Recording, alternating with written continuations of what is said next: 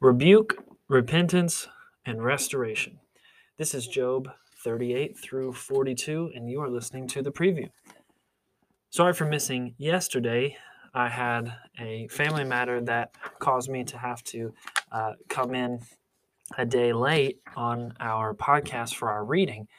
But it does work out a little bit in our favor because these two portions, today's reading and yesterday's reading, are best taken as one single unit. And this unit has three parts, as I mentioned: rebuke, repentance, and restoration. So we see God show up on the scene in Job chapter 38 after a great deal of talking, mostly between the early chapters in Job, the first, chapters 1 through 4. We see the suffering and the loss take place early on. And then there's like so many chapters. It's just chapter after chapter after chapter of Hebrew poetry, of people saying things to God, to one another, Job and his three friends.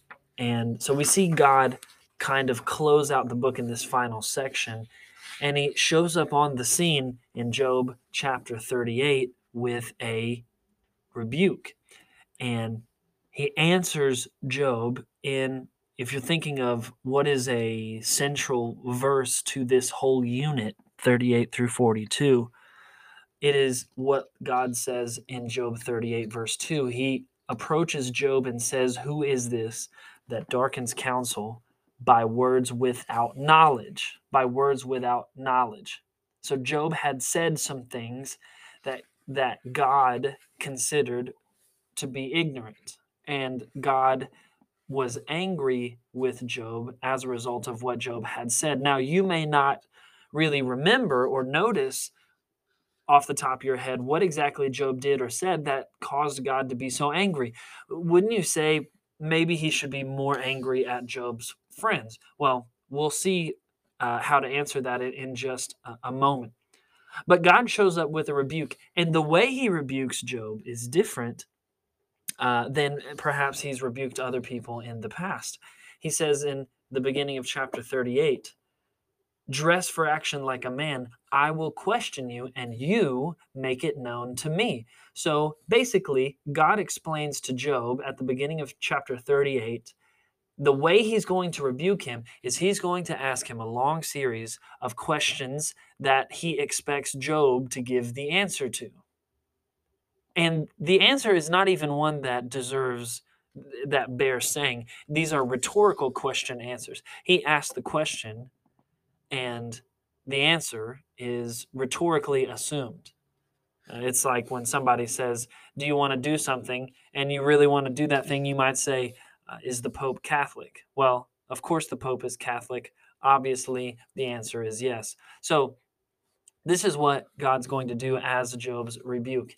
And he goes through a number of examples, questions that dictate or demonstrate his power in creation, how much power he has over the earth. He says, "Where were you when I laid the foundations of the earth? Who shut in the sea with doors? Who made the clouds its garments? Have you commanded the morning since your days began and caused it to know, the dawn to know its place? Have you entered into the springs of the sea or walked in the recesses of the deep? Who has cleft a channel for the torrents of rain and a way for the thunderbolts? Has the rain a father?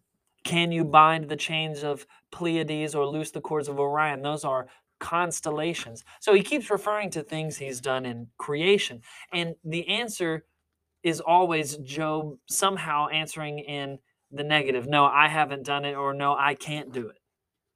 And really what this is on an apologetics level, defending the faith, this is what we call the fine-tuning argument. Meaning the God of the world created the world in such a way that it was habitable and permissible for human life. So when you study the earth and natural phenomenon, you see things about the earth and its ability to host human life without us immediately dying, in difference to the other planets. you see the fine-tuning of the universe actually being most plausibly explained by a creator God. And so God in his rebuke is pointing to these things to Job.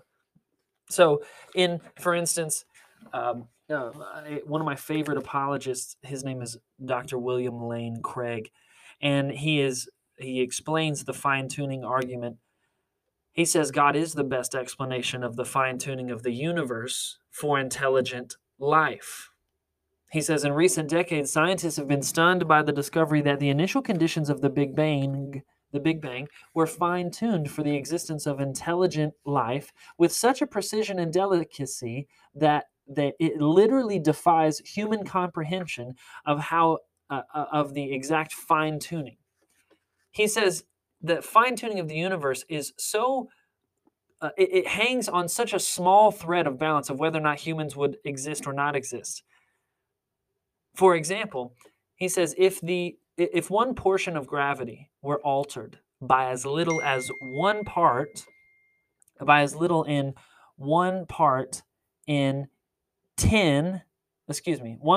of 10 to the 100th power, the universe would not have been life-permitting, and human beings could not have existed on this planet. And so he uses this, and this is an apologetic method that often demonstrates how vital and plausible it is to the existence of the earth that it had a creator and a designer who is God. And so God basically uses all of these facts to say, Job, you have spoken in ignorance. You don't know what you're talking about. You might say, hey, these are my accolades. This is all that I've done. What have you done if you're questioning me? So Job sees what God says. He hears him. He sees the argument being made. And Job repents. Job repents. Job promises in humility to be silent in chapter 40. And in chapter 42, as God continues on, basically talking about two beasts, the Leviathan and the Behemoth, explaining how every part of them God created and upholds. In response to that, Job eventually offers his confession and repentance. So Job says in his response, I know that you can do all things, and that no purpose of yours can be thwarted. This reminds me of Colossians chapter 1, verse 16 and 17, where basically Paul says in Colossians that through God all things were created, and in him all things are being held together. All things were created by him, and in him all things hold together. So he created it, and he sustains it. And Job has to look at the Lord's argument here when he rebukes him and say, I recognize that you can do all things and no purpose of yours can be thwarted. And that is the foundation of Job's repentance. So he repents. He says, I have uttered what I did not understand, things too wonderful for me which I did not know. Therefore I despise myself and I repent in dust and ashes. And so then the Lord rebukes Job's friends also, but at the end, in the very last 7-8 verses of the book of Job, there is a restoration. So the book begins with a confiscation of all of Job's blessings. They're all taken away from him, his family, his fortunes. But at the very end, there is a restoration. It says the Lord restored the fortunes of Job, and he had twice as much as he had before. And so this is a great example of us for, number one, how we should respond when suffering happens to us. We should know that the Lord is in control and that he sees all things from start to finish in a way that we don't understand. Secondly, this helps us to understand how we should respond when people around us suffer as well. It says, after he is during the restoration portion of Job's life, it talks about his friends and family. They showed him sympathy and comforted him for all the evil that the Lord had brought upon him. That is our guide to Christians in calamity. Whenever we see people hurting and suffering, sympathy and comfort, being present during that suffering, is the best thing that we can do. So I want us to remember that during this time, during this reading, when we have arrived at this passage, we have here before us in the book of Job an example of how Christians are to react to suffering. Not just suffering that we experience ourselves, but how we should react when those around us suffer. God gives us an example, and he says that we should show sympathy and comfort. We should be powerfully present for those who are suffering. There is no special Bible verse we can say that makes it not hurt when someone's loved one passes away, when there's a death in the family, when someone has received a cancer diagnosis. There's nothing that you can say, but there are things that you can do. You can be present. If something happens, you can bring food to a family. You can give of your time or your resources in some way to alleviate. You can't alleviate the burden of grief and suffering, but you can alleviate some of the other burdens of life that would allow for the Christian, for the person to grieve and suffer in the right way. And so I encourage you to look at Job's response to avoid his decision to call out to God. You may ask, what exactly did Job say that made God so angry? Well, you know, it's kind of hard to think about, but all throughout Job's various responses, he basically says, God has viciously attacked me in chapter 16, verse 9 and through 14.